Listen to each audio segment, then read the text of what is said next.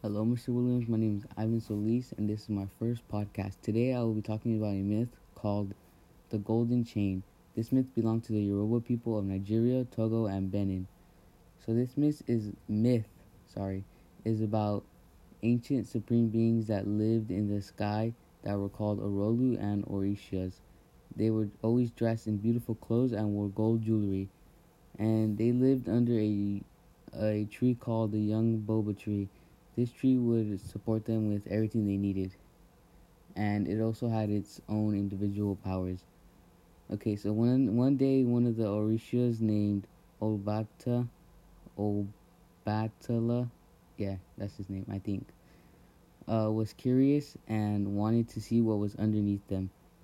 So one day he got all the gold that his village had and smelted it into a golden chain. Once he did this, he dropped all the way down until he hit the waters.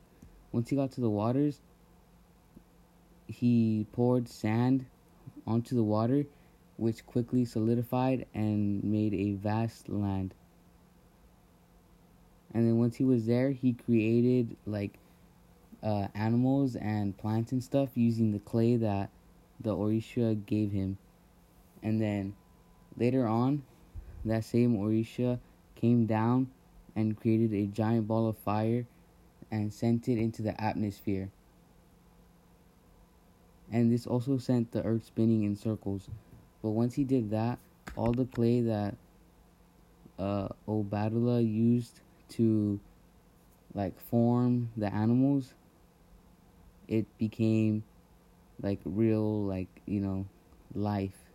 And grass started sprouting and all the animals be- came to life. And that's it. I don't know. I found this very interesting. Thank you for listening.